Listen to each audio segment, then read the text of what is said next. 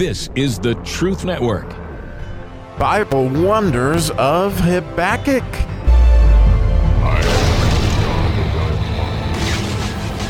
We have arrived at the thirteenth verse of the second chapter of Habakkuk, and so we get to dig into this mem verse, which is, again, water, or it's Jesus and the Messiah in so many different ways. And you can see, I, I hope you can see with me, that what we have here is a serious lack of water and a great deal of inflammation. So we'll get right into that. Um, so, like, wow. Behold, it is not of the Lord of hosts that the people shall labor in the very fire, and the people shall weary themselves for very vanity.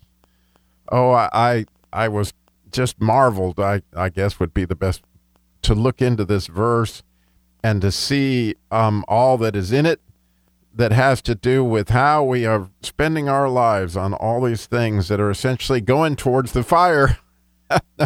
And how, oh my goodness, the solution is is water to all the inflammation, and you don't see much of it in this verse, because in a way, and I think it's very much, this is the woe that was described in the previous verse, that if you build your city on blood and establish it with iniquity, well, here you go. You know, you will be, um, like it, it said in the fifth verse, you know, you're, you're going to be, or maybe it was the sixth verse, you're going to be trying to build your nest on high, Um, you know, struggling like crazy to make a place that's safe for yourself, because since you've taken everything on yourself and this is all about you, you know, there is essentially no place to hide or no way to keep up with the Joneses.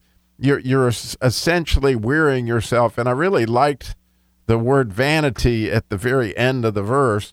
It, it it's almost like the the carrot on a stick, or the idea of a light at the end of the tunnel. That's an on, in fact, I think that's the best way to describe it, because it's a yud follow, uh, coming after a resh, and the last letter's a kuf. And what that is, is like the light is a very, very far away, but you're chasing it, okay?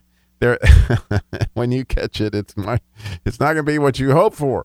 In other words, this is, you're laboring for nothing. And God is saying, it's not because of me.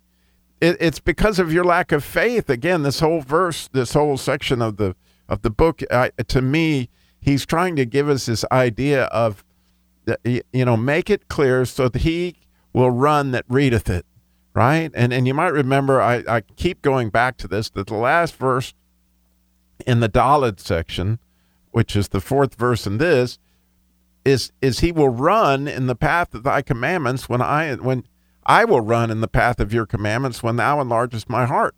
In other words, if you're running in the path of, of Jesus' commandment, picking up your cross and walking daily in faith with everybody and all that, you're you're not laboring in vain in any way, shape, or form. You're not, you know, all inflamed like this poor soul. And the idea here is, if you really think about the thirteenth um, or, or the mem verses in the one hundred nineteenth Psalm, you know, the very first one is, oh, how I loveth thy law. It is my meditation all the day. Oh, if these people only had that, they would be pouring water on this fire. I mean, they have a serious case of inflammation, as you can see. And the other thing that jumped out at me uh, was when Rashi, in fact, the Jews translate this quite differently.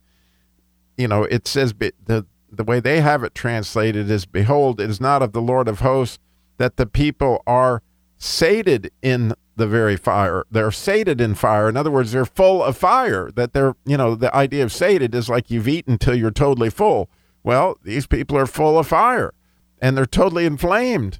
And, and I'm sure you've met people like this, or maybe you're even familiar with stories. I was thinking about, you know, the whole idea of Mary Poppins, you know, to take your light story on this rather than all the heavy stories that you could think about. But it was saving Mister Banks, right? I mean, the guy was so involved with the bank and saving tuppence, and he was on fire to, to do all these things except spend time with his kids. And so where does he go at the end of the movie? Let's go fly a kite, spending time with the kids, and, and everybody is, is smiling, and they're no longer chasing, you know, the, the tuppence, so to speak, because Jesus has poured some water on this particular fire, because he, he repented, essentially turned back towards his family. Again, a small version of what was really available to them had they turned, you know, their eyes on The real solution to the verse is the mem. You know, we can turn to, just like you're turning to this podcast, and I'm so grateful that you are, hopefully to get some water for your fire. You know, his word is living water. And as we take this in every day, it helps us with all our spiritual inflammation. It just does. And it's and it's so spectacular. Um, certainly when I look back at my life in the car business, especially when I was running ten thousand miles an hour to try to stay two steps ahead of Chrysler Financial, which was on my tail the t- ten years I had the dealership. I mean, they...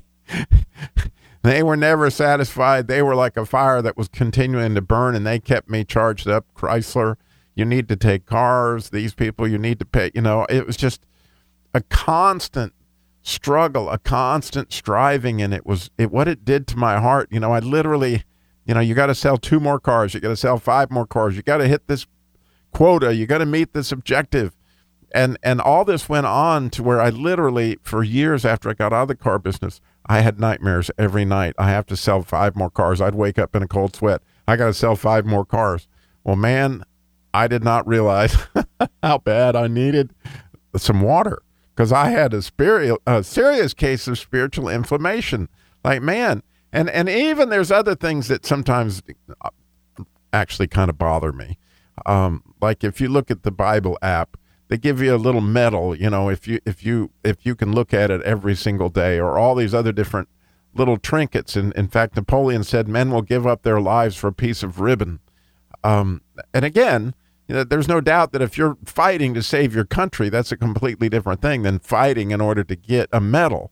And, and you know, the leveling up in, you know, the people that spend so much time on video games, right? These, I, I spent a fortune years ago with my son in a, a game called Double Dragon, just so we could get to the seventh level. Well, what did we do? I mean, you're just striving, and, and it's it's this carrot on a stick. And when you get there, there's nothing there that's of any value. And, and so here we can see the beauty of the mem section of the one hundred nineteenth Psalm. The, the actual antithesis of this verse is what God does have for those who love thy law. I mean, it, it it's just absolutely spectacular. And what can happen when when you actually realize the problem is the inflammation, and and and there's a balance there. It's important to have the fire, because you don't want to be lukewarm, but it's also important to have shalom, which is completeness, the fire and the water, right? When you hear the shem and shalom, and you can hear the mem, and you can hear the lamed, which we talked about, you know, last episode. And so again, I, I think it's beautiful and something to marvel at, that the only place that there are mems in this verse are in the people, because in the word people in Hebrew is a mem. And, and so that was my, the, my take home was like, you want to labor on something that's of a value, love on people, okay? Because that's where the mem is. Um, love on Jesus. It's clearly where the mem is, uh, as he is the Messiah. But if we love on God and love on others, we have great faith in God and great faith in others, then we live uh, without our hearts on fire, because we we don't want that situation where it's it's it's dog eat dog. I've lived it, and I know I don't want to live it anymore. Uh, Thank you so much for listening again. If this shed any light for you and you would like to share that light, there's no doubt in my mind that God is about sharing the light. And so if he puts it on your heart to share this with somebody, please do. And thank you again for listening.